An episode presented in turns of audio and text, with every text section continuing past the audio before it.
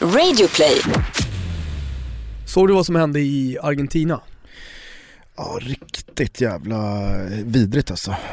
Han, Emanuel Balbo, Exakt, Balbo som för tankarna till den gamla Fiorentina. Roma. Ja, exakt, eh, spelaren. Men du, eh, det, det var ju vidrigt. Jag läste lite om, om händelsen. Har du hängt med på vad som låg bakom? Ja, vad jag har förstått så ska den här Emanuel Balbo ha konfronterat eh, personen som sedermera blev hans bödel, att det var han som hade dödat Balbos brorsa. Ja, exakt. Var, Fyra år tidigare. Ja exakt. Det, det var fyra år tidigare i en, eh, ja, en trafikolycka eller på att säga, men han körde ihjäl hans då 14-åriga brorsa, den här personen. Som han ska ha sett på läktarna. Och som du säger konfronterat. Eh, och den här personen blir då lite nojig. Så han skriker till sina ultraspolare att det är en supporter då som har kommit in från det andra laget. Så de börjar ju slå honom. Trots att Balbo då står i ljusblå hemma Belgrano pratar vi om eh, som lag, han står i, i det. Men, men lyckas då få sina polare att börja puckla på honom. Talleres tror jag laget hette som, som de mötte. Matchen slutade 1-1, den här matchen spelades klart, vilket är helt sjukt eh, när en person precis har dött. Men jag, jag, eh, ja, jag vet inte varför jag gjorde det, men, men jag hamnade på någon video.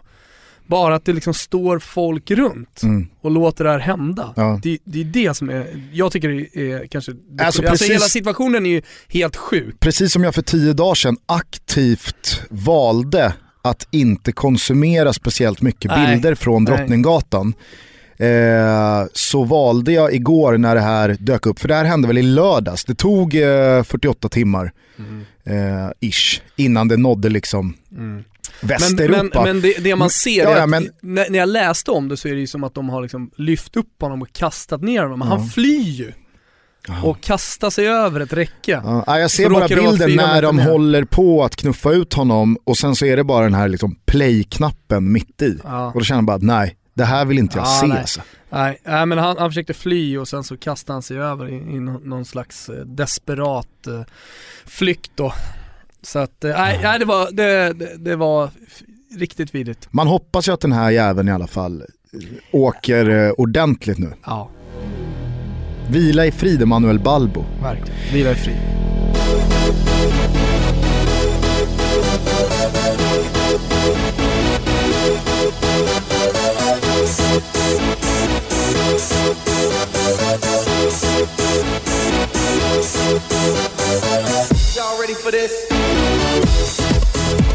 Hörni, eh, varmt välkomna till det 67 avsnittet av Toto Balutto. Tack till alla som har hört av sig med eh, fina ord om vårt senaste avsnitt som spelades in under skärtorsdagen i Mariefred hemma hos allas vår egen mysfarbror Bosse Pettersson. Men det är ju ett slags eh, genombrott för oss att vi har tagit oss utanför de här studiolokalerna. Det ger oss också möjligheten i och med att folk tyckte att ljudet var okej, att göra fler sådana här, eh, låt oss säga då, hemma hos reportage. Ja, sen ska vi vara ärliga, det är klart att det är ju en eller ett par divisioner ner ljudmässigt, men tillräckligt bra för att eh, inkorgen inte ska ha varit överfylld. Ja, tillräckligt bra för att det är värt att besöka folk som inte har möjlighet att komma till studion, intressanta personer. Många var ju sugna på att eh, börja namninsamla för det där Peter Antoine avsnittet. Vi får väl se. Jag är mest intresserad av att fråga om de där fötterna, hur fan ligger det till med dem egentligen? Ja, nej, eh, jätteroligt att så många uppskattade det, hoppas alla haft en bra påsk. Hur har din påsk varit? Nej, det har varit bra. Mycket, du vet påsken när man är förälder handlar ju väldigt mycket om barn och eh, nu för tiden så handlar det väldigt mycket om fotboll. Jag har ju lyckats då få min äldsta dotter att eh, också älska den här sporten. Så oavsett eh, det här eh, snuskiga vädret med iskalla vindar och snö så, så har vi stått ute fyra timmar om dagen och lirat boll. Det har ju i alla fall varit non-stop eh, med fotboll också eh, i, eh, i tvn Ja. och i, i liksom fotbolls-Europa och även här hemma i Sverige. Men är det inte så jävla skönt när man träffas då, som jag har tur, att jag gillar fotboll och har väldigt fot- en fotbollsintresserad familj, att man kan ha på tvn och det rullar intressanta matcher hela tiden. Internationellt med stormatcher då som det var i helgen. Eh, Jag var hemma hos mina föräldrar på påskafton 12.30, ja men då rullade Milano-derbyt igång. Fantastiskt. Mm. Och sen eh, ja, byttes det av då med, med allsvenska fotbollen. sämre kvalitet på planen, bra tryck på läktarna fortsatt. Verkligen. Och, och ja, men he, hela påsken var liksom präglad av fotboll, i alla fall i mitt liv. Sen så såg vi ju eh, dessutom eh, ett lag definitivt säkra ett avancemang till högsta ligan som inte har varit där på länge och väl Eh, ett lag i Italien som tog det här, i princip sista steget att säkra avancemang till Serie A, då tänker jag på Spal. Mm. Eh, när var de uppe i A senast? Har de någonsin varit det? Det var länge sedan, alltså det var på 50 och 60-talet. Då var det ändå en klubb som, som uh, var i Serie A. Jag tror att de har spelat 16 uh, säsonger i det som är Serie A i alla fall. Så att, uh, sen många säsonger också i, i Serie B. Så man, man, får ändå räkna dem som ett historiskt stort lag. Eh, ett lag som är betydligt större än andra klubbar i Emilia-Romagna-regionen. Ta till exempel då Sassuolo som är i Serie A nu, som inte har i närheten av lika stor fanbas till exempel, eller historia för den delen heller i de här sammanhangen. Så det, det, det är glädjande och kollar man på deras matcher nu så är det ju utsålt Eh, på deras arena och kurvan gör sig hörd. Så det är ett lag som kommer upp till Serie A, peppar peppar ta i trä för deras skull, men eh, som kommer upp till Serie A och eh, nej men man, kommer, man kommer vilja åka dit. Alltså när man är i Italien, befinner sig i Milano eller centrala Italien, typ Bologna, Florens, eh, så är det en match som man borde åka och se. En arena som man borde åka och ha besökt så att säga. Mm. Eh, och det andra laget som jag menade då var ju såklart Brighton, Brighton Hove Albion som eh, efter 34 år utanför den engelska högsta divisionen nu är tillbaka i Premier League.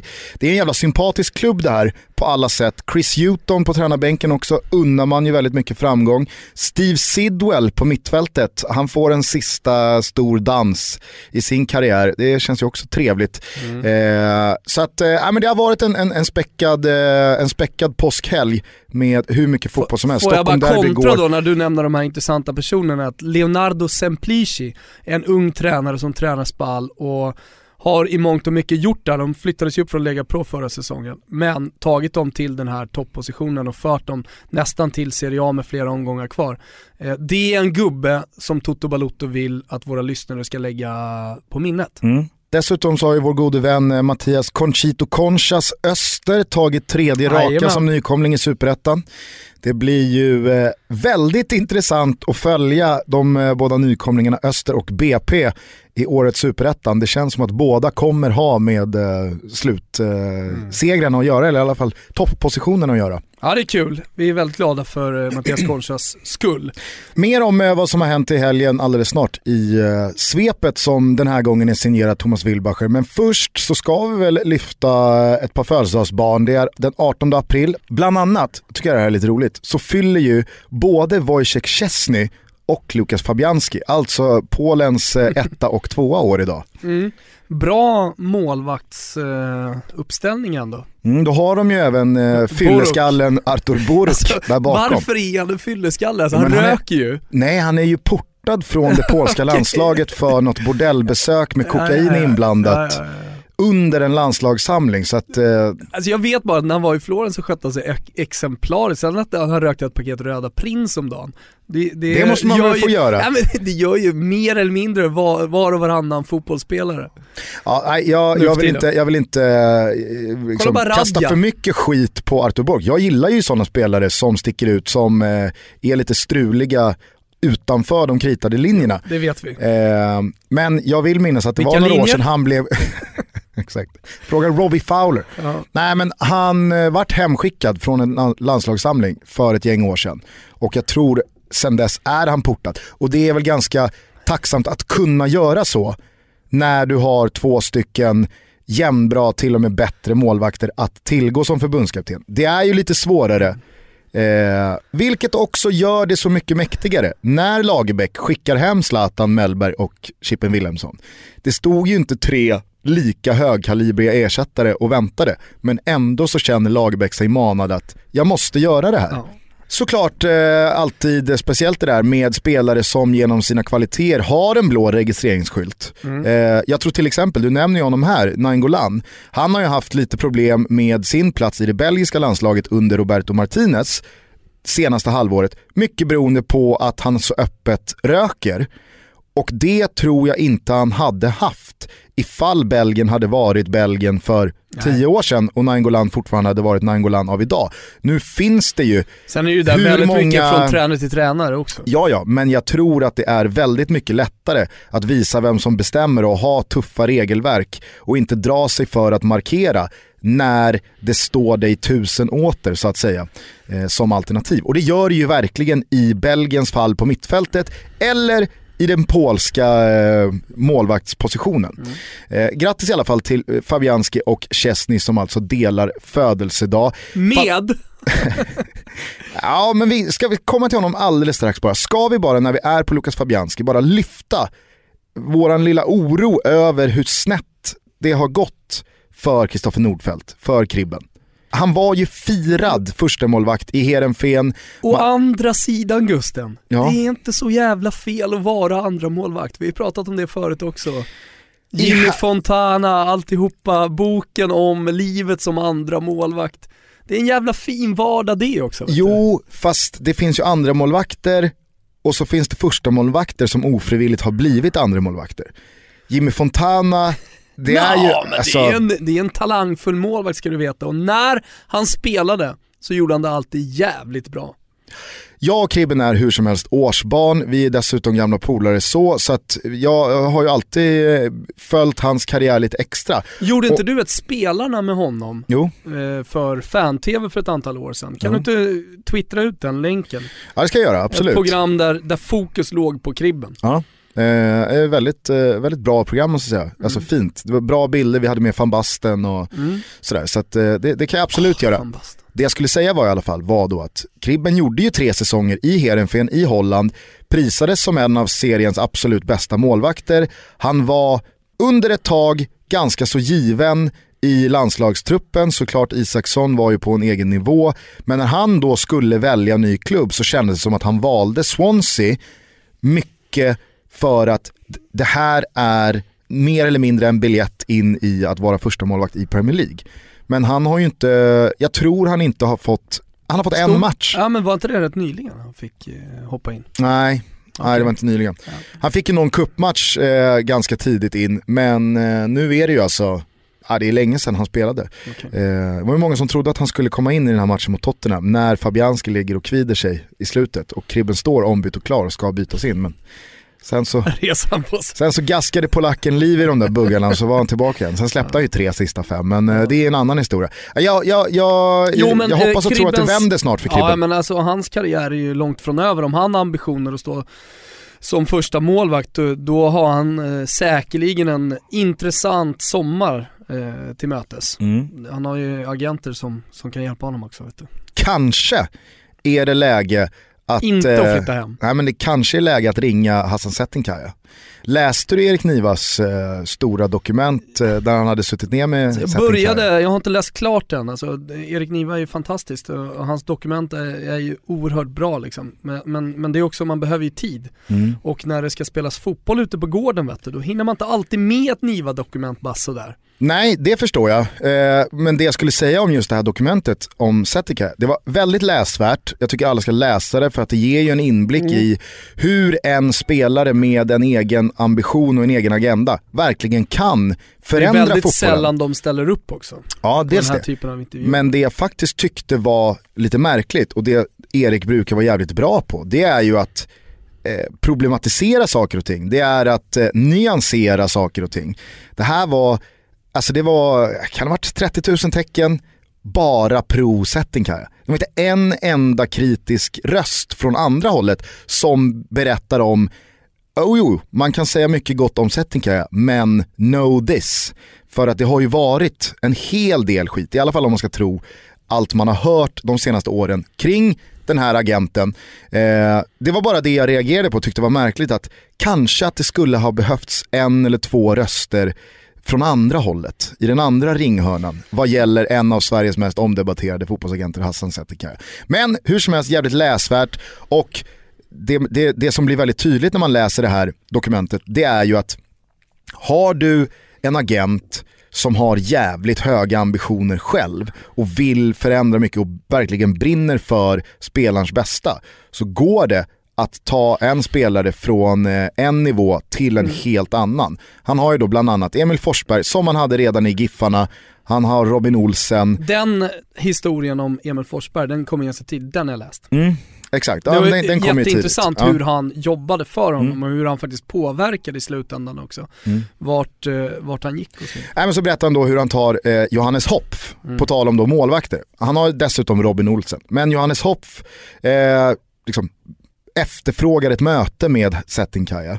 Eh, och eh, säger att jag vill bli utlandsproffs och, och Settinkaja undrar så här, han, han, vad lever han i för värld? Men han tyckte själv då det var en sån utmaning så att han tog sig an den. Och eh, om det var ett halvår senare så presenterar han då det här kontraktet i Turkiet och hopp, när han får kontraktet framför sig, tror att det är dolda kameran. och sen så, jag vet inte om det är tidigare eller senare i texten, så eh, frågar Erik Niva då liksom rakt ut så här att, så du menar att det går att liksom vara precis lika bra i Sverige som i Turkiet, bara att du dubblar din lön? Och då svarar Zetterberg bara, dubblar? 20 dubblar. Så att, eh, ja, jag vet inte. Ja det är ju en passning till, eh, nästan lite grattis till utrikeskorrespondenten också. Mm, ja, verkligen. om de siffrorna. Ja, Jag tror att eh, Kribben, eh, det, det måste man fråga sig själv, är man mer ute efter speltid eller är man mer ute efter Dineros? Eh, kanske är svaret på båda Hassan Settinkaya. Eh, jag, jag vet inte. Hur som helst, de här polska målvakterna de delar födelsedag med en av alla spelare som en gång i tiden har kallats Gud. Ja, som av Marcus Leifby eh, kallades, eh, eller kallas av Gud eh, här hemma i Sverige. Jag såg eh, han twittrade i morse. Han är ju Stefan Schwarz. Mm. Schwarz!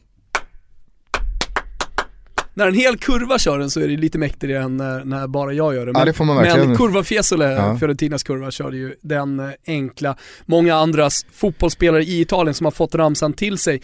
Eh, men kanske då lite inspirationskälla till eh, de eh, svenska klackarna eh, att eh, ta till sig. Hopf skulle den ju till exempel funka på det i Turkiet. Hopf! Ja, eh, och andra så hade det inte funkat. Rosenberg funkar inte. Nej, Nej. eh, Adebayor. Nej, Funkar det går inte. inte heller. Eh, Stefan Schwarz eh, fyller år idag, många minns honom såklart eh, från hans centrala mittfältsposition tillsammans med Jonas Tern under VM 94. Kan det ha varit svensk fotbolls bästa in i mittfältspar någonsin? Och kommer så för alltid I vara alla fall också. som vi minns. eh, Nu var inte vi med på Kurre Hamrins dagar på 50-talet när vi gick till final, VM-final mot Brasilien. Men, men eh, eh, så som jag minns i alla fall så, så måste det nästan ha varit det va? Eh, kom ju fram i Malmö FF som i slutet på 80-talet Så en eh, gubbe var... som spelar i Napoli, Roma, en som spelar i Fiorentina.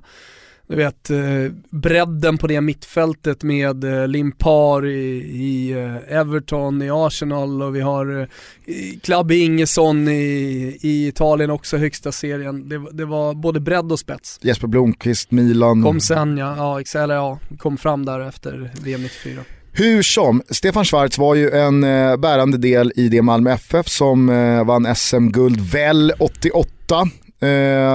Eh, bland annat då tillsammans med eh, Patrik Andersson, Martin Dahlin, eh, Roger Ljung, jävla lag de hade. eh, så att, Det var eh, en rätt bra stomme i landslaget sen. verkligen. Och så kom han ju ut eh, till Benfica, det var ju där eh, det, det hände. Roger Ljung, på tal om en agent som är helt omöjlig att få intervju med. Helt omöjligt att få tag i. Ja, få tag på. Eh, Ingen vet var Roger Ljung befinner sig. Lossnade för eh, Schwarre under eh, Svennis i Benfica tidigt Mm. 90-tal. Det blev sen Arsenal, men där eh, så eh, gjorde han ju sig aldrig riktigt det namnet som han lyckades med på andra håll. Eh, tog sig till Italien, Fiorentina och sen så hann han väl även med Sunderland. Eh, innan skador avslutade den där karriären i eh, början på 2000-talet. Men Stefan Schwarz är ju fortfarande, alltså till 100% ansiktet utåt och den spelaren som förkroppsligar det här, det är bara bita ihop. Är det Mm. världens högsta smärttröskel? Jo men klassiken var väl när hälsenan hade gått av. Han försökte ändå. Ja. Haltar av själv, det är ingen bår. Och han har ju dessutom spelat vidare med en bruten fot. Ja. Men absolut, hälsenan ryker och han bara går av Mhm. i regnet. Kan vara typ Ungern borta. Ja, jävla fint. Eh, nej, men det var en riktig jävla, alltså Va, vad är en symbol? Ja, ja, verkligen. Vad är en symbol för idag? Är det dåligt eh, sittande jeans? Möjligtvis. nej. Det, Det, skulle... är ju en 60-talistgrej att inte kunna ha på sig ett par jeans som sitter schysst. Framförallt alldeles för mycket eh, utsvängning där nere vid vristerna. Ja, nej, bara, bara dåligt sittande Det jeans. är ju ett problem du får lida av när du som Stefan Schwarz har en imponerande muskulatur över lår och kanske framförallt vader. Ja, det kan inte vara lätt. Då blir ju byxorna väldigt lidande sista fjärdedelen. Mm. Men eh, vad minns du själv av eh, Stefan Schwarz som, som fotbollsspelare? Eh, vad minns jag av Stefan Schwarz? Jag minns ju såklart eh, alla matcherna med Fiorentina. Det var ju precis när jag liksom steppade upp mitt eh, stora intresse för Fiorentina på, från mitten på 90-talet och framåt också. Alla de här matcherna. man liksom dominerade defensivt på, på, på mittfältet och sen såklart också alla, landslags, eh, alla landslagsmatcher. Jag kommer ihåg, vilken match var det? Det kanske du har eh, eh, färskt i minnet Gusten, men det var väl VM 94 när, när han vann boll på mitten och sen så fick han för sig att han skulle dra en dribblingsräd och gjorde bort eh, några gubbar. Och Bronsmatchen mot Bulgarien. Det var bronsmatchen mot, eh, mot Bulgarien. Det är det är en klassisk fotbollssekvens. Ska vi lyssna på hur, hur det lät? Ja, det tycker jag. Ingesson, Schwarz. Inte så illa det här heller va? Han är ju inte känd som någon dribbler, eh, Schwarz, men... eh, Det där var kolossalt elegant. Och så Kenneth Ja. Andersson och 4-0! Ja, ja, ja. Vilket flyt Ja, och visst. vilket lir! Och Stefan Schwarz hade Ja. ju en egen privat uppvisning där. Det hade han verkligen. Och får till ett perfekt inlägg. Långt, långt inlägg. Ja, nej den var... Alltså där visar han ju att han hade också teknik. Alltså han hade aldrig kunnat spela på den höga nivån som italiensk fotboll var på den tiden. Då, då får vi ändå säga mellan 95-2000 där, alltså så stod ju den italienska fotbollen verkligen på topp. Vad har han, då- för, eh, vad har han för eh, status i eh, Florens? Enorm. Alltså fortfarande jättestor. I och med att han hade sin blonda kalufs också så, så blev han ju verkligen en sån här karaktärsspelare och en rollspelare. En spelare som alltid gick in stenhårt i, i, i närkamperna, vann, vann mycket boll när, när motståndarna ställde om. Alltså sådana spelare de, de utmärker sig och sen så också att man alltid ger allting för laget. Sånt, eh, sånt gillar ju supporterna oavsett vilket land man, man spelar i. Så eh, nämn Schwarz när ni kommer till Florens så får ni se själva. Mm. Eh, han är ju dessutom väldigt, väldigt... Han, eh, jag ska säga att han efter Kurre Hamrin, sorry, efter Kurre Hamrin är den, den absolut största Fiorentina-svensken. Det kanske i och för sig inte är så svårt med tanke på de det har andra inte som har funnits spelat där. jättemånga. Nej, det har inte funnits jätte, jättemånga, men eh, han, han, är, han är högt upp. Om man ska börja ranka honom, liksom, Han är förbi Runström. de, de mittfälten, internationella mittfältarna som, som liksom fanns där, han är ju inte riktigt på Rui Costa-nivån. Men jag skulle säga att många av supporterna, alltså de som uppskattar den spelartypen mer, håller ju Schwarz över typ Rui Costa. Han är ju också, och har alltid varit, eh, den, den här liksom myten kring, alltså han, han pratar ju knappt. Och jag tror att, jag hörde någon intervju med honom i höstas, där han själv berättar att han snackade inte förrän han var typ åtta bast. Att han pratade överhuvudtaget inte. Nej. Så att eh, han har ju alltid varit tystlåten, han har eh, låtit eh, sitt sätt att spela på planen tala, han har delat ut en jävla massa smällar, han har tagit stenhårda smällar, aldrig gnällt, aldrig tjafsat. Och det finns ju, om man vill då förkovra sig i karaktären Stefan Schwarz, nyhetsartiklar att läsa om eh, det här utdraget från hans bok när han berättar om att han och hans familj blir rånade i hemmet. Mm.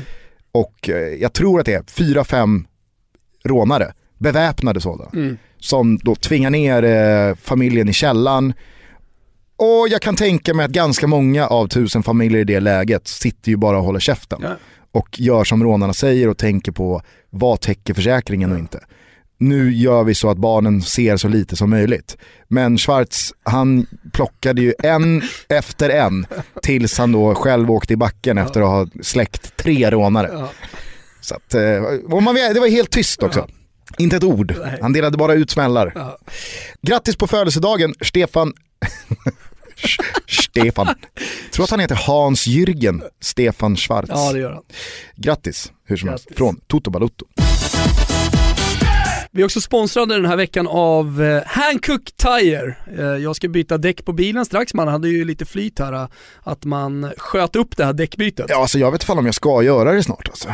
Jag tror de får sitta på ett tag till. Ja, jag höll faktiskt på att åka ner för en slänt i morse, jag har inte berättat det men eh, jag var på väg upp för en riktigt brant backe som man inte hade då grusat i skogarna ute i Rönninge.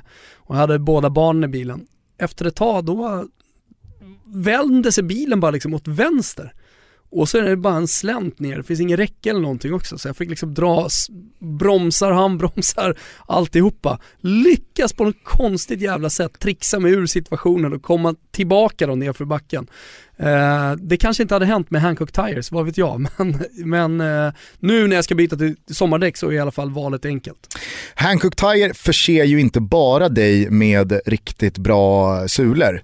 Utan de förser ju dessutom våra lyssnare med biljetter till Europa League-finalen på Friends Arena den 24 maj. Vi får väl se Fan vilken supermöjlighet det är. Ja, vi får väl se om José Mourinhos eh, övning här med Zlatan på bänken genererar en plats på Friends Arena för för Manchester United. Hur som helst så skickar Toto Balotto tillsammans med Uefas eh, officiella sponsor till Europa League, Hankook Tire, tio stycken Toto Balotto-lyssnare till den här finalen. Vi har redan delat ut biljetter till fyra vinnare som får ta med sig fyra valfria personer.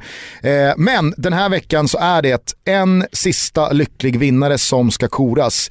Man eh, gör som så att man följer oss på Instagram, vi heter Toto Balutto, man likar videon och sen så motiverar man varför man själv och den personen man väljer att tagga in ska få gå på Europa League-finalen den 24 maj. Och det ska sägas det att det finns liksom, vi har inte några kriterier att man ska vara Manchester United-supporter till exempel. Eh, även om det kanske i slutändan eh, får någon eh, att vinna. Men, men det, det finns liksom inte, vi tar liksom till oss allt och alla de här eh, motiveringarna till varför man ska gå på matchen och sen så väljer vi ut vinnare. De kommer vi också presentera lite senare, vi har inte presenterat någon än. Nej, eh, vi presenterar alla i eh, nästa veckas avsnitt när vi har avslutat och stängt den här Passa tävlingen. på nu, in på uh, Toto Balottos Instagram. Verkligen. Brasklapp dock att eh, både du och eh, den personen du väljer att tagga in behöver vara 18 år fyllda annars kommer det ändå inte gå igenom. Så att, ha med det in mind. In på Toto Baluttos Instagram och hitta den här videon som är ute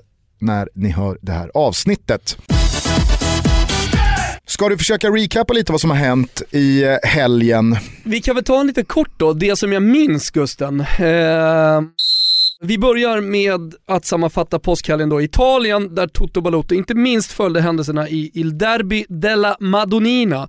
Där Inter gick mot segern, men två minuter efter att tilläggstiden passerat så satte Zapata tassen på bollen och ordnade kvitteringen. Till sin hjälp fick han dessutom målkamerorna som man nästan måste passa på att hylla lite extra, för de har ju funkat otroligt bra sedan man införde dem. Polemiken blossade såklart upp i och med att det hade gått två minuter efter att de här fem minuterna som domarna hade lagt till eh, hade passerat. Och visst är det härligt med lite italiensk derbyhets, det tycker i alla fall jag. Härligt är det också när tröjorna åker av på åskådarna i den italienska vårsolen. Underbart när man ser bar Uber i välfyllda italienska kurvor.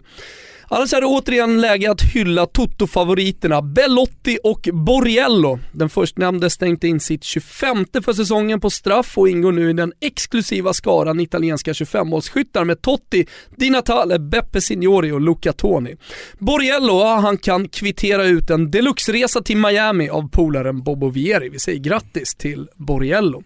I England satt Ibra på bänken när Mourinhos Manchester United gjorde sin bästa match hittills. Det betyder att Premier League är öppen igen och det blir av allt att döma en rafflande avslutning. Marcus Rashford i ny framskjuten position blev den stora snackisen när enligt Mourinho Ibrahimovic vilade trött på bänken.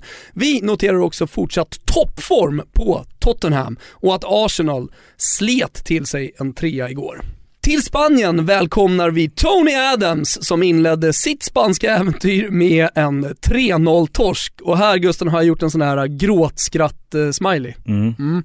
Eh, ja, storlagen vann och Barca-Real-kampen lever in i det sista vad det verkar. I rivalmötet mellan Bremen och Hamburg utan skadade Albin Ekdal så åkte HSV på ytterligare en torsk.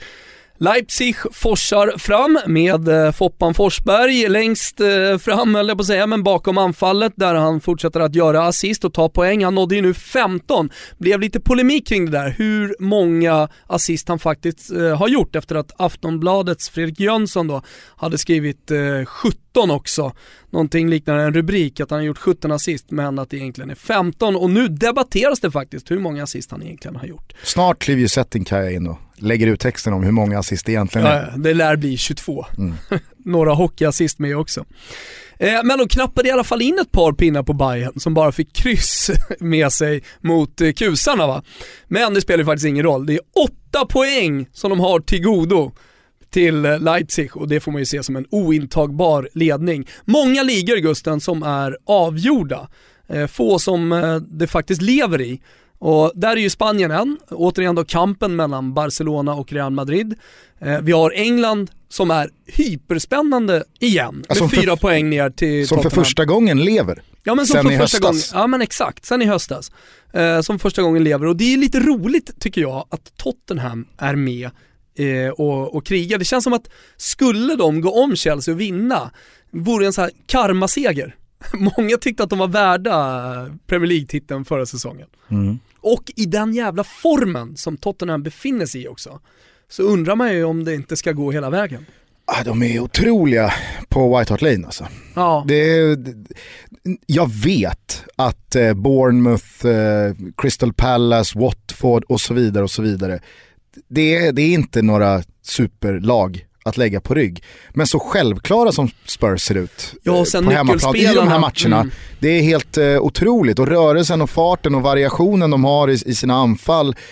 Jag, jag vet inte hur många målskyttar de har bara Mm. på hemmaplan 2017 men det måste vara bra bit över 10. Exakt, de har jättemånga målskyttar, men de har dessutom en supermålskytt då, som har gjort över 20 baljer igen i Harry Kane. Första spelaren att göra 20 plus eh, mål i Premier League eh, tre säsonger i rad sen Thierry Henry. Ja, och fyller bara 25. Det var det ju många som då skrev till mig i, eh, i helgen då när jag gick ut med det på Twitter. Att så här, jag trodde du var emot låtsasrekord. Alltså det, här, det är inget rekord. Jag, jag menar bara att det är liksom så här, det säger en del om hur svårt det är och vilken prestation det är att ha gjort 20 plus mål tre säsonger i Allt som man rad i plussar ligan. är ju inte rekord. Nej, det var det. I och med att ingen har gjort det sen Thierry Henry och det har spelat ganska många jävla bra forwards i den där ligan, så säger ju det en del om Harry Kane. Och det finns ju 24 för övrigt. och det finns ju de som fortfarande menar att Harry Kane inte är the real deal. Inte är en absolut klassforward. Jo men vet du varför? Det är för att han inte har spelat i Champions League, i en kvartsfinal, i en semifinal. För att han spelar i Tottenham. ja, jag, måste, jag måste ställa mig frågan så här. är Harry Kane bättre än Kun Agüero? Jo men alltså återigen då. Återigen, ta in alla de här spelarna som, som är superbra, som gör plus 20 mål eh, de, den här säsongen, men som man inte placerar i det facket. Du har Icardi till exempel. Eh, Dy- Dybala började man ju skriva om i, i svensk och brittisk press efter den här Barcelona-matchen, även om vi i lite, låt oss säga ihåg- nördigare sammanhang har pratat om Dybala länge, men Kom ihåg nu att inte hänga ut den. Nej, nej, Dybala det vore ju fan inte att hänga ut den alltså, för han har levererat under Ja, ganska ja. lång tid. Jag ska inte börja prata om honom eh, när hans eh, eh pappa tragiskt gick bort när han var, var ung och eh, han, hans mamma placerade honom på en fotbollsskola som tonåring. En fotbollsskola och en, ett, eh, en hög, en, ett högstadie som låg många mil hemifrån. Eh, men där de gjorde allt för att han skulle få spela fotboll och de tog hand om honom otroligt väl på den här fotbollsskolan. Och det, det ledde ju sedermera till att det här blev en fantastisk fotbollsspelare. Eh, eller det kan vi kanske prata om också. Tyckte du, fick Utan att med, hänga ut den. tyckte du fick med ganska mycket nu. Ja, Men får jag bara kort fråga dig, tycker du att Harry Kane men det var är... inte så att jag var med på den tiden och började hylla honom då. nej, det var inte. Tycker du att Harry Kane är bättre än Kun Agüero? Eh, De är ju två helt olika spelartyper. Så det, Om du hade fått är välja en spelare till ditt lag? Kun Agüero. Okej. Ja. Nej, jag, alltså jag, jag, måste, Men- jag måste gå fullt ut Harry Kane här nu. Ja det måste du göra. Tycker han är fantastisk. Ja, men bero- beror ju lite på, han är, han är mer av en eh, klassisk nummer nio, alltså Kun Agüero mer rörlig, även om han spelar liksom, långt framskjuten i, i laget också. Men, men jag väljer Kun Agüero. Jag, hade han inte bara haft så mycket skador så hade det varit, hade jag varit ännu mer tydlig med att eh, jag tycker att Kun Agüero är en av de absolut bästa forwardsen. Mm. Så i form så, så är han svårslagen. jag. Hur som helst, det var inget eh, låtsasrekord jag uppmärksammade här utan det Nej. var bara liksom, titta här.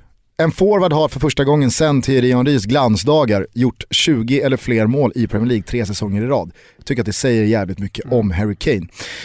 Eh, svepet klart, Ja, eller det avbryter jag dig bara massor där? Nej, nej, alltså jag tycker att vi kan, vi kan väl eh, ta höjd därifrån så Ja. att säga. Ja, men får man gå tillbaka till Spanien då? Ja, det var två, två intressanta saker där. Eh, ett, såklart, Tony Adams. Eh, alltså, vi hann ju bara nämna det kort i inledningen av avsnittet med Bosse eh, i torsdags, för jag tror att det blev klart eh, dagen innan, Mm. i onsdags. Eh, och alla har nog sett den här videon som har läckt ut från Tony Adams första träningspass med Granada, där han kör om det är någon så här försvarsövning, eh, upp på tå, håll fötterna igång, fram och tillbaka, start, stopp, sida, sida. Det ser ut som eh, den sämsta koreografin till en dansuppvisning någonsin. Jo men de har ju lagt på musik på det där också. ja, alltså den är I, väldigt rolig. studi- I en studio, i Sky-studio tror jag. Ja, eh, och dessutom då så dyker ju Tony Adams upp till den här första matchen, Celta Vigo hemma, i en outfit som är bara, alltså jag, jag vet inte vad, Men hela hans inledning nu på det här lilla spanska äventyret som jag benämnde det, eh, har ju varit liksom en uppvisning i, ja, först då en, en eh, riktigt trött kostym mm. när han anlände till Granada, sen det, det här träningspasset och sen det du är på väg in på Ja, det ska väl absolut sägas att resultatet, eh, spelar om den där matchen tio gånger så blir ju inte resultatet 3-0 till Vigo alla gånger. De får ett 2-0 mål som är ganska så, det, det, det är lite tillfälligheter. Så att prestationen var ju bättre än resultatet men det är likväl en 0-3-torsk i debuten och när allt har varit upplagt för att det här första resultatet ska ha blivit 0-3 och det sen blir det så blir ju motvinden, uppförsbacken, hånskratten, you name it. Allt blir ju så mycket tyngre. Och jag skrev det från början, jag tycker att det här är den mest felaktiga rekryteringen av en tränare någonsin. Och det är synd att Kina, för det är kineser som köpte Granada från Pozzo-familjen som ägde Granada och som fortfarande äger då Udinese och Watford. Det är synd för kineserna att när de nu senaste tiden har börjat ta lite mark i det monopolspel som är världsfotbollen. De har ändå visat att nej men, vi menar allvar. De har slutat eh, värva 36-åriga spelare som en gång i tiden var fantastiska och snarare börjat rikta in sig på spelare som står i Zenit. Visst, de betalar alldeles åt helvete för mycket pengar för dem, men det är ändå ett steg i rätt riktning att eh, köpa Oscar och Witzell snarare än att landa Batistuta och eh, Abel Balbo eh, för, att, för att lyfta in honom i sammanhanget igen. Men det här gör ju, när kineserna köper en klubb, ändå i spanska högsta ligan, tänker vi behöver en ny tränare, vem tar vi? Och jobbet går till Tony Adams, som alltså inte har haft ett tränaruppdrag sen han tränade Kabbala för sex år sedan. Vad gjorde han ens där? Ja men så säg... Där kan ju säga att jag har noll koll på själva prestationen. Ja, men det, det, alltså så här, ett steg fram för Kina, två steg bak med den här rekryteringen. Och jag vet att man inte ska generalisera, i synnerhet inte när det kommer till kineser som vadå är en miljard. Men det är så jävla givet att det är kineser som har stått för den här rekryteringen. Tony Adams, vad fan han lyfte ju, eh, han har ju lyft pokaler i Du Arsenal i luktar, Premier League. inte, luktar inte som att det är någon agent med i det här spelet Jo men det är väl också, klart att det är det, men hade Inte så att någon... kineserna bara, Nej men hade, men, ska jag säga, men hade någon vid det här rekryteringsbordet haft något, liksom vettigt fotbollstänk innanför pannbenet så spelar det ingen roll vilken agent och vilken deal som presenteras. Det är bara såhär, nej, nej, nej, nej, nej. Så Tony Adams, jättefin, ju... jättefin spelare, man unnar honom allt gott för att det verkar ju vara en jävla superkille. Alla har ju bara gott att säga om honom och han har gått igenom väl både spelberoende och alkoholism och haft det lite jobbigt sådär. Men faktum kvarstår att du måste vara en fotbollstränare av lite högre jo, snitt om du ska ta ett jobb. Ja, och framförallt så är det väl ett hån då till alla välutbildade, också kanske välmeriterade, oavsett om det inte handlar om titlar eller eh, då tagit upp lag i högsta serien, men välmeriterade, välutbildade tränare, att Tony Adams liksom får halka in på ett bananskal i ett eh, La Liga-lag. Ja, och precis som vi snackade med Bossa om, att det ibland kanske är en större faktor än vad du och jag och många mm. kanske tror. Att det är tillfällighet, att det är slump. Det är, inte, det är inte bara resultat och CV som gör att du får vissa jobb. Precis som hans eh, Stavros Papadopoulos president, eh, att han var torsk på brasiliansk fotboll och hux flux så dyker det upp en möjlighet att han faktiskt kan landa Jair mm. som tränare för eh, Kalamata så är ju det liksom i det här fallet förmodligen så att någon kines i det där ägargänget kanske torskade på fotboll i mitten på 90-talet och Arsenal blev hans favoritlag och Tony Adams var lagkapten och Tony Adams lyfte någon pokal. Och, och så dök den möjligheten upp. Och så dök upp. möjligheten upp. De hittar Tony Adams övervintrad. Kan du fortfarande träna fotbollslag? Jajebux. Alltså, ge, mig, ge mig bara chansen så ska jag visa vart skåpet ska stå. Man vet ju också att han, han har dragit sin... motivatorkortet i diskussionerna. Alltså när han sitter på sin första presskonferens och häver ur sig det här att Alltså jag kommer in och ska kick some players ass. My assignment is to keep the ball out of that goal and trying to stick it in that goal. Nej, det är bara så, ah, fy fan. Om ni inte har sett det här klippet, gör det. Herregud, gör det bara. Det här är det, det, det, kommer naturligtvis sluta katastrofalt dåligt där. Tony Adams kommer ju inte träna Granada eh, när 2017 blir 2018. Det vill jag lova. Men det är roligt att följa det här så länge som vanar. En annan punkt i Spanien måste jag ta upp. Eh, Isco har ju den senaste tiden, ska vi säga halvåret då, eh, varit eh, en het potatis i eh, diskussioner kring huruvida han ska lämna eller inte, för det finns ju inte plats för honom i detta Real Madrid. Med Bale, Ronaldo och Benzema på planen så kanske det blir alldeles för offensivt balanserat om man även ska trycka in Isco i det laget. Det här har ju James Rodriguez också fått lida av, mm. men Isco har ju eh, varit mer på väg bort än någon annan senaste två fönstren. Nu har han varit kvar eh, och i matchen i helgen så, alltså, vilken jävla insats. Vilken mm. fotbollsspelare det är Isco. Mm. Nu talar väl allting för att han går in och ersätter Bale han ikväll eh, när Real Madrid eh, returspelar mot Bayern München. Och ja, alltså jag vet inte om, om, om Isco i det slag han är just nu kan stå för en liknande prestation och sätta avtryck och göra det här målet eller assisten som är så viktig för att det ska liksom mm. nå ut ja, men Det brett. blir ju ett Real som ser lite annorlunda ut med Isco mm. på planen kontra Bale. Alltså det blir en, eh, ett tremannafall som, som är lite mera klassiskt då, då med en nummer 10 bakom.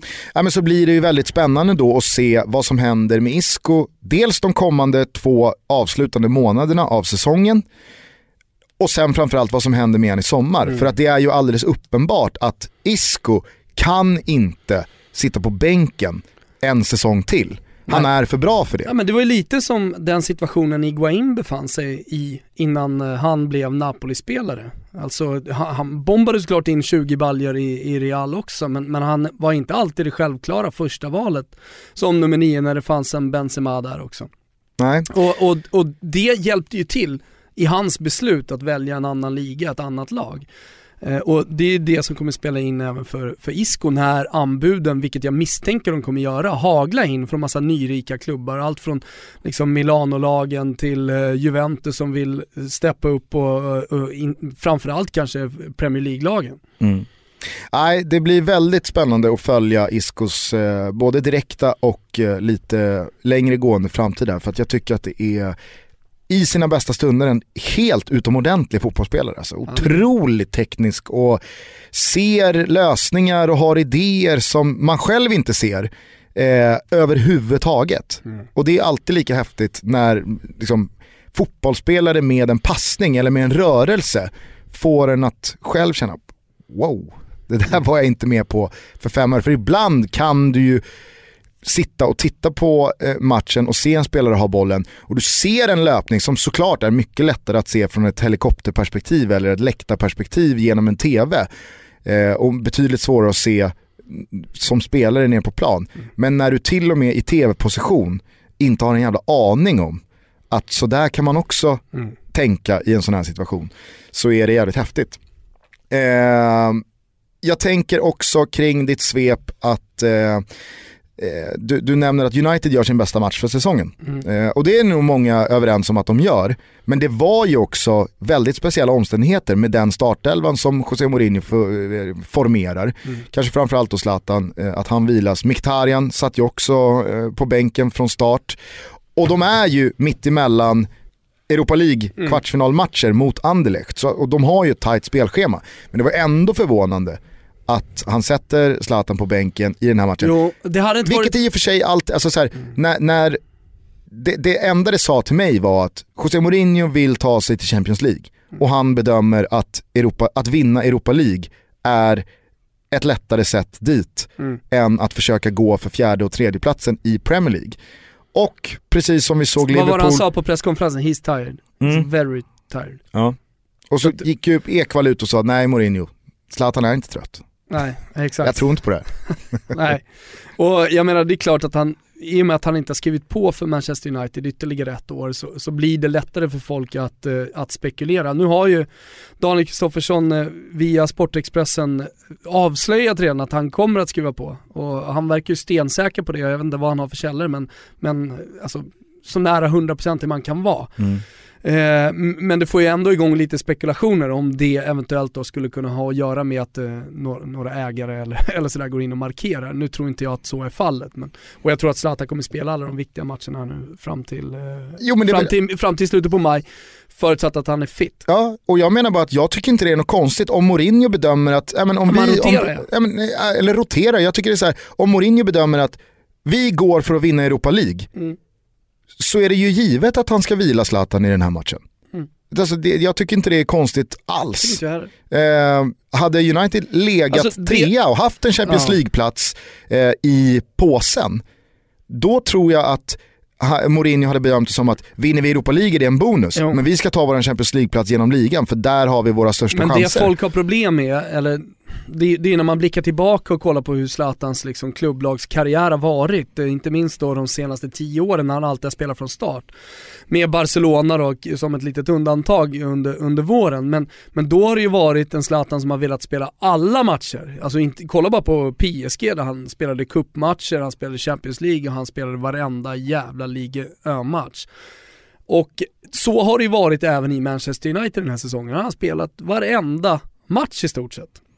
Vilket då eh, liksom gör det lite mer uppseendeväckande att han sitter på bänken. Och framförallt eftersom det är mot Chelsea. Mm. En toppmatch, tänker man att han ska spela med bästa laget alldeles oavsett vad ja, som självklart. kommer härnäst. Ja, det hade ju varit med, ingen hade nog höjt på ögonbrynen ifall han hade suttit på bänk från start mitt emellan Anderlecht kvartsfinalerna om de hade mött eh, Middlesbrough hemma. Så att, eh, det, det är väl klart att jag fattar ju det uppseendeväckande, men tänker man ett varv till att Mourinho verkligen bedömer det som att nej, men vi ska gå för att vinna Europa League och säkra dels den titeln men Champions League-platsen genom den segern så måste man ju respektera att Mourinho vill ha bästa möjliga förutsättningar för att till att börja med då slå Anderlecht på torsdag. Eh, nu, vart det, nu föll det väldigt väl ut ändå. Eh, jag håller med dig om att United såg riktigt bra ut. Rashford kanske framförallt. Herrera bör ju lyftas också, som ja. jag tycker gör en eh, strålande match. Jo det är klart att det är många som ska lyftas i Manchester United när man gör en så här, så här pass bra match. Och sen rent taktiskt tycker jag att Mourinho löser det bra också. Mm. Eh, för, för Chelsea-lägrets håll så är det ju då ett par, eh, ett par tunga dagar. Mm. Dels med den här torsken och sen så släpper man att Terry, för andra säsongen i rad då, ska lämna klubben. Och alla ställer sig såklart eh, frågan här nu kan Tottenham hämta ikapp och sådär. Så att, eh, ja, Det blir en spännande avslutning det- i England det, på alla det håll. och sen att det är så många stora lag som ligger så nära varandra i den här ligaavslutningen när det gäller Champions League-platser som är så viktiga. Dels för cashen, dels för att kunna värva och motivera de största spelarna i, i sommarfönstret. Inget allsvenskan i ditt svep. Eh, tänk att vi tar den pucken. Europasvep Ordentligt. är Europasvep. Europasvep, Europasvep. Jajamensan. Tredje omgången i allsvenskan är avklarad. Eh, resultaten som verkligen sticker ut från den här omgången, kanske framförallt igår. Ganska många. Ja, men jag tycker ändå att eh, Sirius eh, nya 2-0 på bortaplan mot ett etablerat allsvenskt lag, den här gången i form av IFK Norrköping. Den, den imponerar oerhört på mig. Jag såg hela den här matchen och absolut kan Norrköping ta ledningen par gånger om i inledningen Ja, av andra halvlek. Nej, men herregud vilka chanser. Ja, i inledningen av andra halvlek tycker jag Norrköping faktiskt är bra. Men den här matchen ska ju Sirius leda både med, alltså de kan leda det med två bollar i paus redan. För att de gör Ja, en strålande jätte- första Absolut, halvlek. de gör en jättedålig första halvlek Norrköping, sen kommer man ju ut i andra halvlek och är ett helt annat lag. Ja. Men eh, jag tycker man vinner fullt är rättvist. märkligt, eh, skönt också att se att eh, Sirius får visa att de inte bara är Kingsley Sarfo. Nu var ju han väldigt bra i den här matchen också, men jag tycker Moses Ogbo kommer in och gör ett jättebra inhopp. Jesper Arvidsson Mm. skulle jag vilja måla ut som kanske säsongens hittills bästa nyförvärv. Eh, jag tycker han har varit fantastisk de här tre matcherna. Eh, Det är ju någonting med Kim Bergstrand alltså, och, och Thomas Lagerlöf, alltså någonting de gör med spelarna. Och mm. en sak som jag gillar väldigt mycket med coacher, att, att man verkligen får ut eh, maximalt från dem. Om det handlar om att man gör en eh, rollförändring, att man spelar kanske då i en lite annan position än vad man gjort tidigare. Eh, eller bara att man lyfter de spetsegenskaperna som spelaren har så att man verkligen får ut max. Men, men det, det känns ju onekligen som att det är en edge som de två sitter på. Sen så hörde vi firma eh, Jesper Husfeldt och Erik Edman, jag vet inte vem det var som sa det, men de, eh, de nämnde ju eh, Niklas Busch Thor då som eh, Sveriges eh, Andres Iniesta. Ja, det var Edman. Okej, kanske inte eh, att man eh, ställer sig helt och fullt bakom den liknelsen, men han är ju också eh, fenomenal långa stunder Låt både i oss den här matchen. leva lite med den härliga jämförelsen ändå. Ja, kanske. Light-version Han av är ju, Iniesta. han är ju, alltså det, det han verkligen har gemensamt med Iniesta utöver fotbollsspeleriet, det är ju den här milda personligheten. Ja, bleka. Otroligt mild människa. Ja. Eh, Filip Haglund debuterade, tror jag väl. Eh, han fick väl inte några minuter mot eh, Blåvitt. Eh, där har man ju köpt sig väldigt mycket rutin. Perfekt spelare att slänga in i en sån här match. Sista kvarten 20 och då i ledning, att kunna liksom lugna ner, eh, behålla lugnet. Aj, Sirius, eh, de, de, de imponerar på mig. Och det andra Än så länge som så tycker jag i alla fall att, eh, visst det här med nyhetens behag eller på att säga, men nykomlingar som kommer upp, man har inte riktigt lärt sig hur de spelar, brukar få en ganska bra start och sen så bör- börjar man tappa. Men det jag tycker med Sirius det är att de känns väldigt stabila och, och trygga i sitt grundspel. Mm. Och kan ju uppenbarligen då möta också bra lag.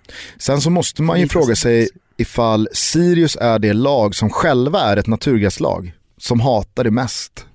alltså, de, de torskar ju, skulle jag vilja påstå, alltså, förmodligen på grund av underlaget hemma mot Blåvitter. Det gick ju inte att spela fotboll på potatisåkern, studenternas IP. Medan man då i de två bortamatcherna hittills på konstgräs verkligen har sett ut som ett konstgräslag. Alltså man har spelat en fotboll som, det, det är vitalt att underlaget du bedriver din fotboll på är slätt och det går att rulla bollen. Så att eh, Sirius kommer nog tappa en del poäng på sitt egna underlag och det brukar ju vara tvärtom, att naturgräslag gnäller på Ja. att man får spela Ja, på konstgräs. Bara så. Eh, Annars är det många som uppar J Södra nu, Ja. eh, som har fått en flygande start och tvålade dit Kalmar. Ja, flygande start eh, går väl kanske att diskutera rent resultatmässigt. Det var ju deras första seger igår. Den borde ju såklart ha kommit eh, i omgång två hemma mot Halmstad när man Exakt. leder med 2-0 men tappar mot ett dess armerat Halmstad eh, och, och nådde 2-2 i den. Jag tyckte J Södra stod för en bra match redan i premiär mot Örebro, så att spelmässigt Exakt. absolut har man ju varit bättre eh, än fyra poäng. Men fyra poäng på tre matcher för J Södra med två stycken på bortaplan, herregud, det är ju en kanon eh, en, en kanonrad för Thelins gäng så att eh, det var nog eh, många som undrade hur man skulle klara sig utan Pavel Cibicki. Men jag tycker att man visar eh, verkligen att eh, det, det går alldeles utmärkt ändå. Eh, du är ju med i det här men jag har ju ett eh, allsvenskt säsongstips för eh, 42 pers är det väl. Eh, AS-gamet. Ja, exakt. Ett, eh, ett, ett säsongstips som jag brukar köra och väldigt roligt sådär. Då är en punkt som man ska tippa rätt på, eh, punkten ajöken. Vilken, spelare, eller vilken tränare som lämnar sitt uppdrag först. Och då finns det ju en asterisk såklart att det kan ju bli som eh, i fjol då när Janne Andersson eh, blir svensk förbundskapten och lämnar Norrköping på grund av det. Och ja, han lämnar ju de facto sitt uppdrag som huvudtränare för Norrköping, men av andra anledningar än vad ajöken egentligen handlar om. Eh, så det handlar ju om att man ska då tippa vem, vilken tränare man tror får lämna sitt uppdrag först. Och eh, det är av de här 42 deltagarna, däribland jag själv, ingen som har Peter Svärd, Kalmar. Eh, jag valde dock länge mellan Svärd och Jörgen Lennartsson i Göteborg, för jag trodde att, eh, eller jag tror fortfarande att Blåvitt kommer ha en ganska jobbig säsong. Frågan om de har råd. Ja, dels har råd, men också så tycker jag att eh, Blåvitt med sina två första matcher, alltså de stärkte, de stärkte ju verkligen Jörgen Lennartssons aktie och position i Blåvitt. Ja, och framförallt köper de honom tid också. Ja, trots krysset eh, nu senast här mot AFC så tror inte jag att Jörgen Lennartsson hänger löst på något sätt. Däremot Peter Svärd åker ju på 5-1 i Ja, Brakan hemma Problemet mot är ju de Elfsborg. stora förlusterna här också. Exakt. Eh, sen så gör man ju en bra match borta mot eh, Bayern i omgång två. Tappar ju lite snöpligt till 1-1 i 95, ska ju döda den där matchen. Men sen igår då, då så torskar man stort hemma mot Jönköping Södra. Nu blev väl inte siffrorna jättestora, men man ligger alltså under med 3-0 i första halvlek. Och tv-producenterna hittar ju Nanne Bergstrand på läktaren där. Flitigt antecknandes i sitt block. Så att eh, jag tror ju inte att Peter Svärd hade någon toppmorgon idag tisdag och tog en, eh, en, en lång kanna kaffe. Nej, det tror inte jag heller. Eh, nu nu eh, vet jag inte riktigt hur han ska ändra på, på det här heller. Alltså, I och med att det ser så pass dåligt ut som det gör. Alltså att förlora 5-1 mot Elfsborg, vad har vi sett av Elfsborg efter? Ja, visserligen som har mött ett bra AIK och det bästa Djurgården hittills, eh, men eh, det är i alla fall inte ett Elfsborg som man ska förlora med 5-1 mot. Och sen så då JC Södra som vi pratade om, spel, gjort två bra matcher, inte riktigt lyckats resultatmässigt. Eh, men på hemmaplan åka på den förlusten, det, det finns liksom inte. Nej. Och då, då måste man som ledning börja titta på alternativ och det är klart att Kalmar har börjat göra det och där finns som du säger en eh, Nanne Bergström eh, redo att kliva in. Ja, och här är det ju två stycken faktorer som är viktiga att komma ihåg. Dels din käpphäst i det här som du alltid har predikat för att vad finns det för alternativ Exakt. lediga? Det är, det är liksom faktor ett man måste ta i beaktning här. Faktor två, det är ju att vissa klubbar har väldigt speciella band till ett fåtal tränare, kanske en tränare. Kalmars relation med Nanne Bergstrand sticker ju verkligen ut i det här fallet. Nanne Bergstrand är i en helt egen särställning för Kalmar FF kontrat andra tränare. Det finns andra lediga tränare också, men ingen som är för Kalmar FF vad Nanne Bergstrand är. Nu är Nanne ledig, Kalmar hackar, man har en poäng, man har två bedrövliga förluster på hemmaplan redan och på läktaren sitter Nanne Bergstrand och, och vässar pennan. Eh, det, det börjar ju osa katt här kring, kring Peter Svärd. Det var ju många på tal om eh, vem ska få sparken först som eh, började höja sina röster för Öskan då. Eftersom eh, det såg så illa ut mot Sirius och bortamatchen mot Häcken och sen då Elfsborg som många höjde såklart i skyarna efter den här 5-1-torsken och, och såg som eh, en kanske toppkandidat och så avslutningsvis då på den tuffa inledningen Malmö FF Mm. och ett Malmö FF som nu har fått en flygande start. Men nu spelar det ju inte jättestor roll resultatmässigt för Öskan hur det går mot Malmö. Gör de, ja, gör Djurgården bara en bra prestation där borta, då, då ligger han ju fortsatt på plus skulle jag säga. Ja, alltså fyra poäng, eh, fyra poäng på de här tre matcherna för Djurgården är ju inte så mycket att säga om. Problemet Nej, är ju för- bara att de, de skulle ju ha tagit minst en poäng mot Sirius. Jo, fast å andra sidan så har ju Sirius visat att de är the real deal, i alla fall så här i inledningen. Ja, ja, men I de andra matcherna också, som i jag ändå Öskans tycker... journal så finns det ju Jo detaljer att tycker leka ändå, med. jo men jag tycker ändå att det såklart, om du sitter som sportchef, det måste man ju väga in. Alltså i Sirius andra matcher, alltså vad är det för lag vi har mött här? Det är inte, det är inte, det är inte en torsk i premiären mot Kalmar. Ja, nej men precis som att folk eh, ville ju ha Nanne Bergstrands huvud på ett silverfat efter premiären i fjol mot Östersund. Mm. Sen så visade ju Östersund över hela säsongen att en pinne mot Östersund är ingenting man behöver be om ursäkt för. Och Sirius kommer förmodligen visa här framöver, fortsättningsvis, att det är inget lag du bara liksom piskar Nej, dit nej, hemma. nej, Det är slagpåse på något sätt. Så att, äh, är spännande. Men resultatet som också sticker ut för mig eh, från eh, omgången är ju såklart Hammarbys tre poäng på Friends Arena. Eh, AIK tar ledningen genom Nisse Johansson och Bayern. Jag måste säga att det är imponerande att se en tränare så prestigelöst förstå vad vår enda chans till eh, tre poäng är här. Nu får ju Bayern en, en snabb kvittering och viktigt var nog det för att AIK hinner aldrig etablera matchen i 1-0-läget utan det blir 1-1 så pass omgående att eh, det, det är liksom matchplanen för Bayern hinner aldrig riktigt förändras. Okej, hur ska vi göra för att vända på underläget här nu? Men det, det Mikkelsen tycker jag genomgående i den här matchen Jo, han bedömer det som att trygghet i Jo, men han bedömer det som att så här, om, vi ska, om vi ska åka härifrån med tre poäng så är vår enda chans att backa hem, backa hem, backa Mm. hem, dra ner på tempot, liksom få tiden att gå vid fasta situationer, sätta långa, följa med i kontringarna och vara så kompakta som möjligt. Jo. Det kanske inte räcker till tre poäng, men det är en god chans till en poäng. Om vi försöker kliva högt här och eh, möta AIK är- så, så, kom, så, så kommer de ju förlora den här Jo, matchen. jo, jo men, men, men det imponerande, det, det som jag tycker du är inne på här, det är just prestigelösheten man gör i också. Så det behöver inte alltid vara en vacker fotboll, man behöver inte, det, det, det har väl det internationella fotbollsspelet, alltså dels ute i Europa, Champions League, du kan ta eh, de senaste mästerskapen också, kolla på Portugal i somras, alltså, du, be, du behöver inte vara det mest fröjdiga laget, alltså, det är väl snarare tvärtom, om det är någonting som präglar toppfotbollen de senaste tio åren, så är det ju att cynismen oftast vinner i slutändan. Och eh, i det här fallet eh, så, så, så, så funkar det ju jättebra i Allsvenskan också. Men det jag tycker är intressant också efter matchen, att det första han pratar om Mikkelsen, det är att okej, nu gjorde vi det här mot AIK, men nästa match, då måste vi visa upp ett annat spel, för det här kommer inte hålla i 30 omgångar. Nej? Eh, Jag vet att Jiloan Ahmad var inne på det också, att nästa match vill jag ha mer boll, jag vill bli mer involverad i spelet, jag vill, vill, vill spela en större roll i det här Hammarby än vad jag gjorde i den här matchen. Eh, Så så att man har redan gått vidare från den här matchen och blickar, blickar framåt. Det tycker jag också är ett gott tecken för Hammarby.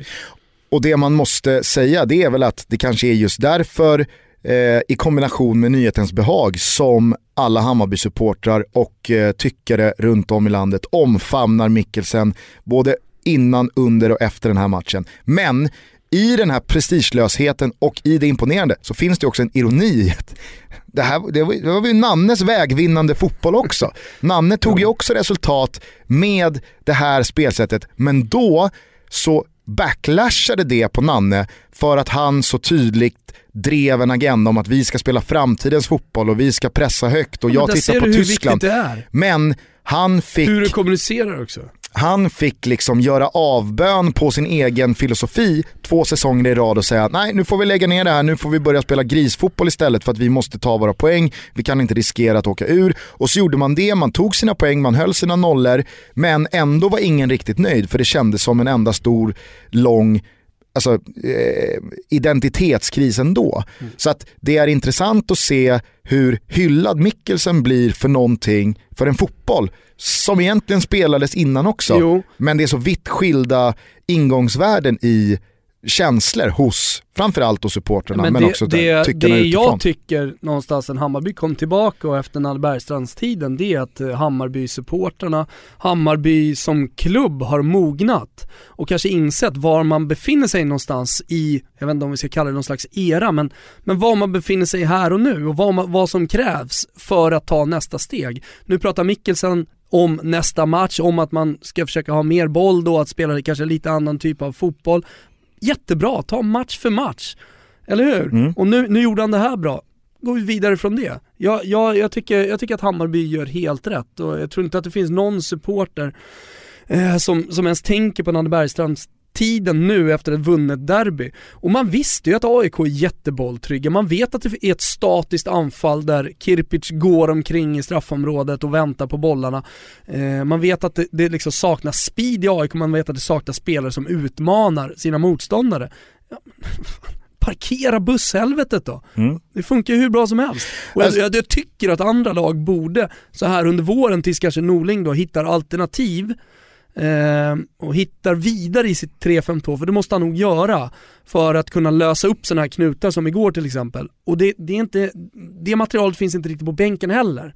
Utan han måste nog tänka lite annorlunda.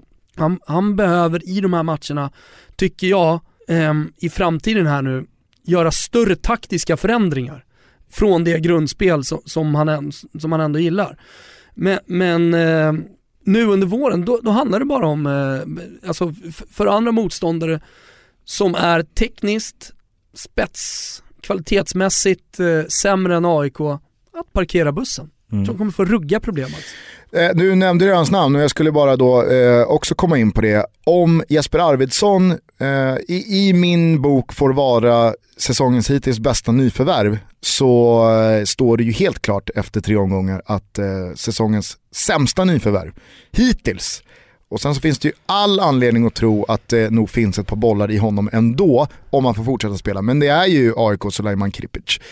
Otroligt vad blek han har varit de här tre matcherna. Har han ett avslut på mål? Jag tror inte det. Eh, och, och det man verkligen måste ställa sig frågorna till, det är ju varför man scoutar och bestämmer sig för i svallvågorna med alla miljoner på kontot efter Obasi och Alexander Isak väljer att värva en forward och den forwarden är i väldigt hög utsträckning på väldigt många punkter väldigt lik Eero Markkanen och Deni Avdic Ja, det är i det- egenskaper. Det är lite problemet man känner då som aik när bytet kommer och Eremarkinen kommer in. Alltså i det fallet så vill man ju ha lite rörelse. Nu gör han ju det med att Afani kommer in på vänsterkanten, han drar ner Nisse. På ett sätt att eh, liksom få in lite mer rörelse i anfallsspelet, men problemet är ju att det är för statiskt i mitten. Och, vilket gör att AIK blir helt tvungna till att spela ute på kanterna. Och, och i det här fallet så har Hammarby identifierat det som en stor svaghet. Står vi bara i säkra, alltså Aido i den här matchen, han var ju total dominant, men det var ju också ett spel som passade honom perfekt. Ja, ja, absolut. När Aido får... Eh, Jo men alltså det är drömmen för mittbackar att man ja, kunna stå i ett straffområde och nicka bort bollen. satan så sugen han är på att göra det själv hela tiden. Alltså, en tredjedel av alla de eh, rensningarna och nickduellerna han ger sig in i ska ju inte han göra, men han är ju så pumpad med adrenalin och Ja, jag men- ska göra det. Ja men så ska det ju vara ett derby, jag tycker han är skitbra. Ja, ja, men alltså, så Jävla här, match. resultatet blev jättebra, men han är ju Det var ett lite för många gånger och eh, pillar på andras uppgifter. Jo, men jag kommer inte ihåg vilken situation det var, men det är ett läge där han håller på att halka. Han är halvt nere i backen. Om det är Jonas Tern, höll jag på att säga, Simon Tern som, som eh, är förbi och, och få, är på väg att få ett skottläge. Han hinner upp, hinner i fatt och blockerar skottet. Där ser man en, en väldigt stor del av det som är hans spets, alltså just den här kraftfullheten. Och det kommer betyda väldigt många poäng tror jag för Hammarby.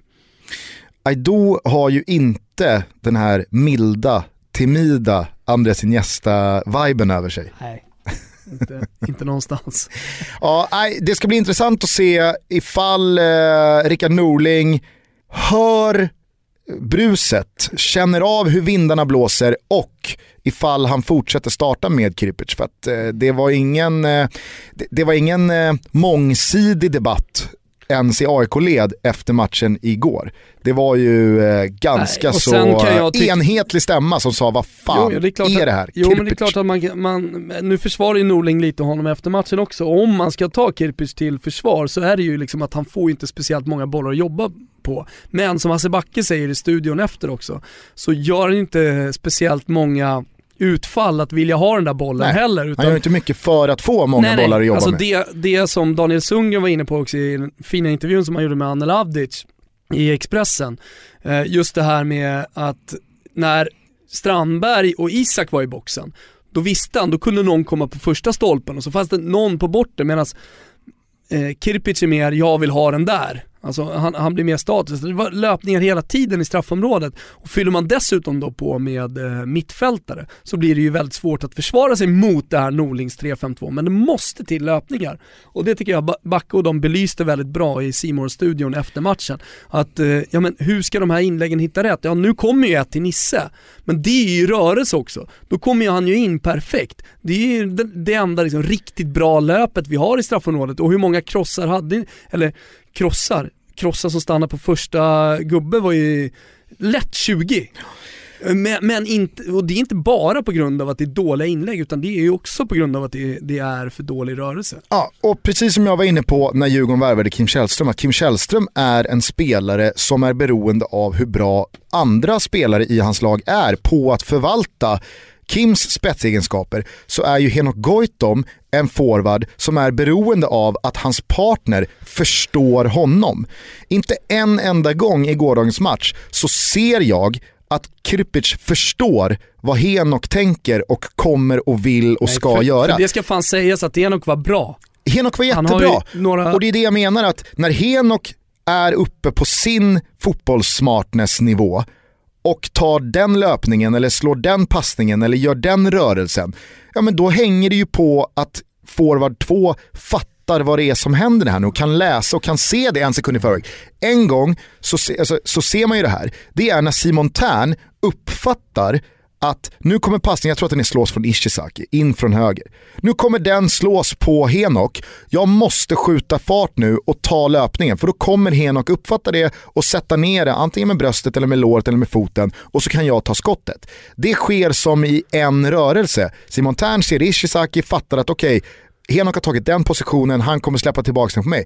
Krippic står ju bara bredvid som en vägkon och fattar ingenting. Hugger inte ens på liksom, jag gör mig beredd på retur. Nej. Han ser otroligt eh, svag ut alltså. Eh, en annan forward som jag bara vill lyfta innan vi stänger den tredje omgången av Allsvenskan, Pavel Sibicki. Det har ju sagts väldigt mycket redan om honom, även från Toto Balutto-håll. Och på tal om smarta spelare så sitter, stå, har han den bredvid sig i Marcus Rosenberg. Om vi nu ska jämföra honom lite med Henok Goitom, men ändå en jävligt smart spelare med stor rutin.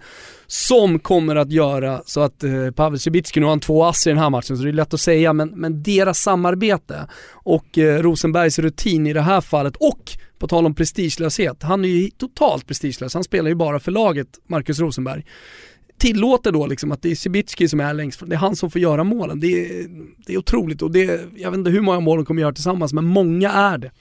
Jag tycker att Malmö, som du kort var inne på eh, tidigare, att de har fått en väldigt bra start. Eh, sju poäng på de här matcherna, insatserna har varit, alltså, jag tror jag pratade med David Fjell om det förra veckan. Tillräckligt bra. Och tillräckligt bra vet jag att det är någonting du gillar också. Alltså- Framförallt med ett mästarlag som Malmö så handlar det om att ta med sig poängen här i inledningen när allting kanske inte stämmer. Nej, precis. Det, och så ska man se tendenser, säsong. jo men så måste man också kunna se tendenser till att shit, det här är ändå ett mästarlag. Mm. Det gör man inte minst i det samarbetet. Nej, och jag tycker att Malmö FF har varit långa stunder de här tre första matcherna tillräckligt bra. Dels för att få med sig de poängen man ska, man har ju fått igång helt rätt eh, spelare. Jag tycker att Oskar Lewicki har eh, fått en liten renässans här under Magnus Persson, varit bra i inledande omgångarna.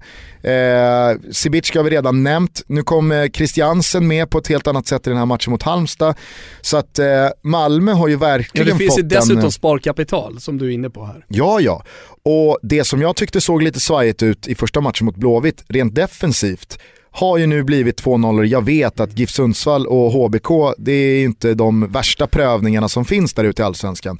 Men det är ju precis vad en ny tränare ett nyförvärv i Lasse Nielsen och ett mästarlag behöver känna att ja, men, vi kan hålla nollan också. Eh, vi behöver bara göra ett mål för att vinna matcherna. Så att eh, Malmö imponerar. Malmö mm. imponerar verkligen.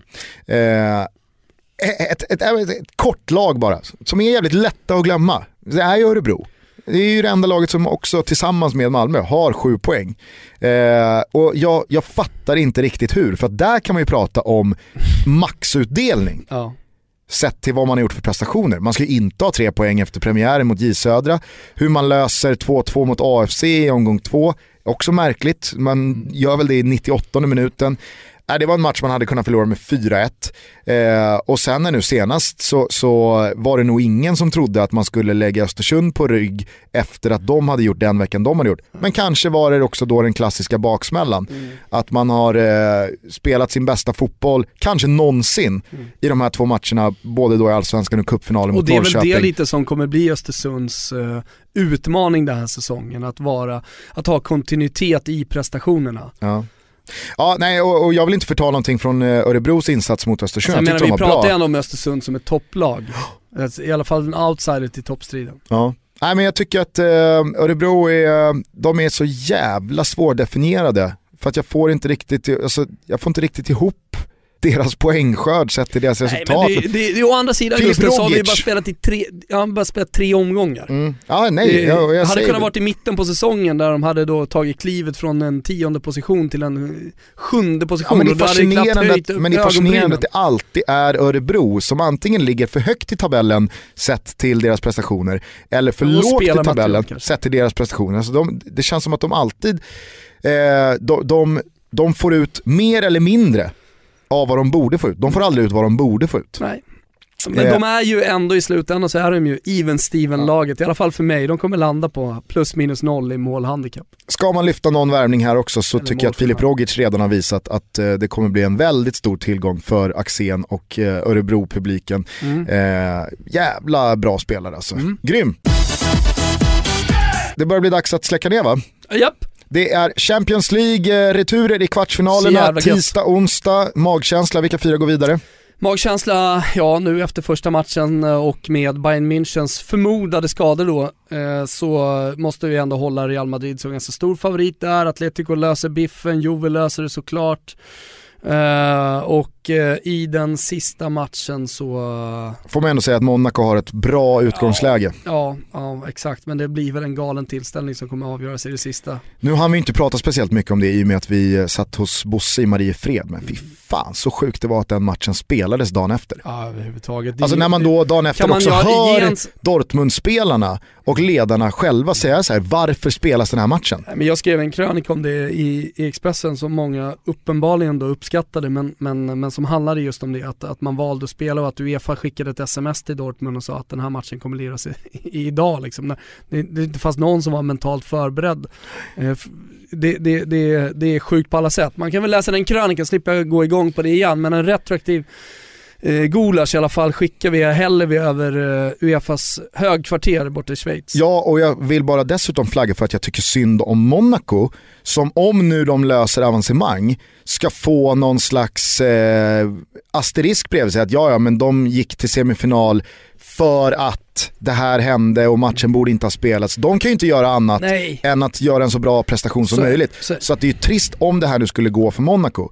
Att, att det, det, det faller en liten skugga över att de inte har nått semifinal eh, på, på rätt och riktiga ja, grunder. Kanske det, men samtidigt de kan inte göra någonting så jag tycker ändå att den skuggan knappt ska finnas, även, även om det är tråkigt. Mm.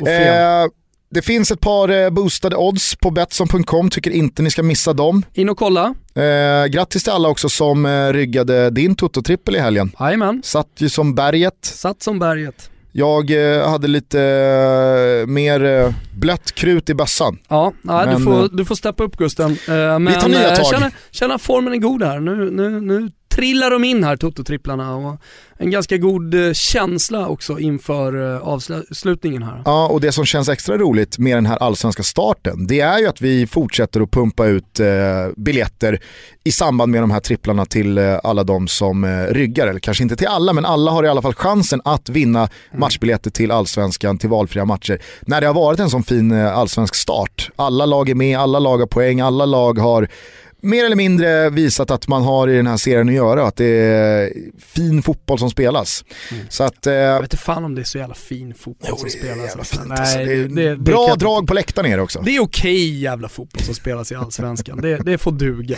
Nya tripplar i nästa avsnitt, eh, matchbiljetter fortsätter vi att tävla ut tillsammans med Betsson.com. Vill man lira på Champions League så finns det ett par härliga boostade godbitar att hitta på sajten också. Så att, eh, mm, sätt er i Betsson-båten båten, det gör vi och vi sitter jävligt bra där. Mm. En sak Thomas som vi ska hälsa till våra lyssnare. Det finns ju en, eh, en hel del som har hört av sig med att det är lite problem så här, ljudmässigt. Mm. Eh, att det kan hoppa och eh, studsa lite fram och tillbaka. Det här är vi medvetna om och vi jobbar på det, vi försöker åtgärda det. Alltså vi gör inte speciellt mycket men teknikavdelningen på Radioplay försöker åtgärda ja, så är det. Så är det. Jag gör inte ett skit kan jag säga. Ett tips man i alla fall kan kommunicera ut till alla som har det här, ja. det är att eh, testa att ladda ner avsnitten. Mm. Då eh, brukar det inte hoppa och studsa lika mycket. Nej. Och så kan man testa eh, alltså, alternativa spelare inte, också. Utan liksom, ladda ner ja. avsnittet, lyssna sen. Och eh, dessutom så är det en fördel om man lyssnar via iTunes att man prenumererar på den här podden. Yeah. För då får man avsnitten också direkt när våran superproducent Kimpa Wirsén publicera dem, då dröjer de inte. Så att eh, ta med de två tipsen i korgen också. Nu jävlar eh, så släcker vi ner det här avsnittet och eh, kollar lite Champions League-fotboll. Det gör vi. Ciao tutti! Ciao tutti! Lyssna så här, ja jag klockan var sex, kom precis hem från systemet. Festen var på med det glada beskedet. Brudar skulle komma vid nio tiden ungefär. Samling vid torget, självklart var jag där. Knäckte en kapsyl i väntan på gussar Den första kom ner och jag delade ut pussar En var chilenare, en var italienare En var mulatto, den sista var zigenare. Chilenaren var den som mitt öga fastnade på. Jag såg hennes häck och tänkte den ska jag tafsa på. Jag sa mitt namn är Ken, trevligt att träffas. Ska ni med hem till mig och kanske börja festa? Tryckte ner hissen, åkte upp till sjuan. Hörde en röst som sa Vart har du frugan? Jag sa jag är singel och lever med mig själv. Jag ljög som fan och spelade snäll. Låste upp min lägenhet och plockade fram flaskorna. Vi var grabbarna som ville spruta satserna. Vi började sippa öl och drinkar. Volymen vreds upp och vi fortsatte hinka. En privatfest på andra sidan stan. Vi pumpar volymen och dricker som fan Backar med öl och flaskor med sprit.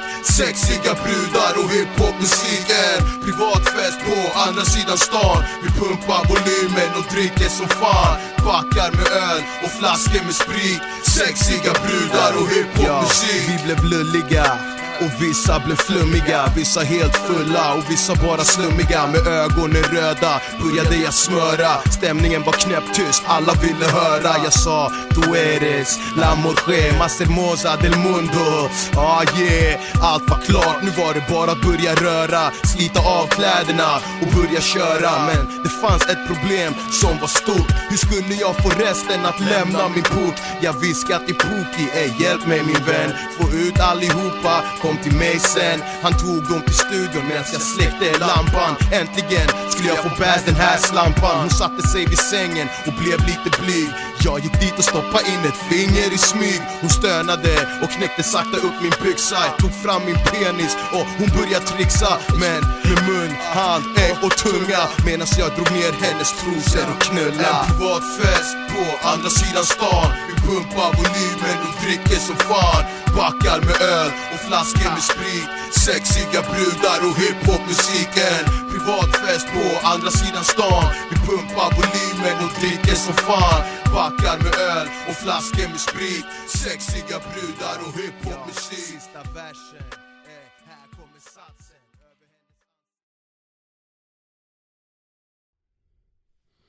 du, eh, såg du eh, Domenico Crescitos lilla påskhälsning? Va?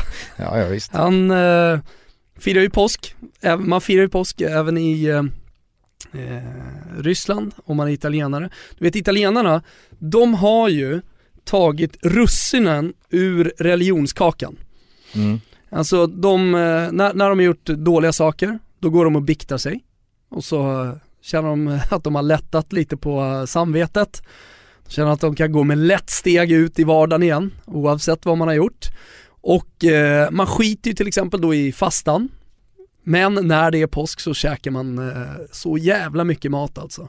Jag har varit med om några påskfiranden i, i Italien. Alltså. Det är mat från morgon till kväll och det är allt möjligt. Eh, men eh, hur Domenico Crescito äter, ja, det är förmodligen dåligt, men det vet vi inte riktigt. Men däremot så skickar han då en, en påskhälsning här. Eh, så jävla vanilj som det kan bli Gusten. Mm. Buona Pasqua tutti! Och sen så är det en, två, tre, fyra, fem, sex, sju hjärtan. Alltså, och det, det, det sjuka i det här är ju att det är 1795 idioter som har likat den här bilden. Jag har ju en liten... En av dem är Artem Djuba. Jag har ju ett, eh, ett uppdrag till våra lyssnare. Han äter ju Crescito till frukost den här. Nej, men jag har ett litet uppdrag till våra lyssnare Jaha. som är intresserade av att eh, hjälpa oss eh, i ja, denna, denna vaniljens eh, mästare. Att försöka liksom förstå hans, eh, hans leverne. Eh, jag hänger ju en del på domenicocrescito.net va. Och då finns det en bakgrundsbild när man går in på den sidan. Där man ser Domenico Crescito i träningskläder från Zenit och jag noterar att han har fyra stycken kinesiska tecken tatuerade på sitt vänsterben. De här flashar han ju väldigt sällan på Instagram, slår det mig när jag ser den här bilden. Men det vore väldigt kul ifall någon av våra lyssnare, våra fantastiska lyssnare, kan luska lite i vad de här kinesiska tecknen står för. Googla kanji, så kommer ju vara de här tre tecknen som kommer upp först. Tattoo kanji, jag lovar, då kommer det vara de här som kommer upp först. Det är ju någon jävla... Ja, hjälp oss jättegärna med det här och eh, mejla svaret till totobalutto@gmail.com. Nu släcker vi den här jävla Domenico Crescito.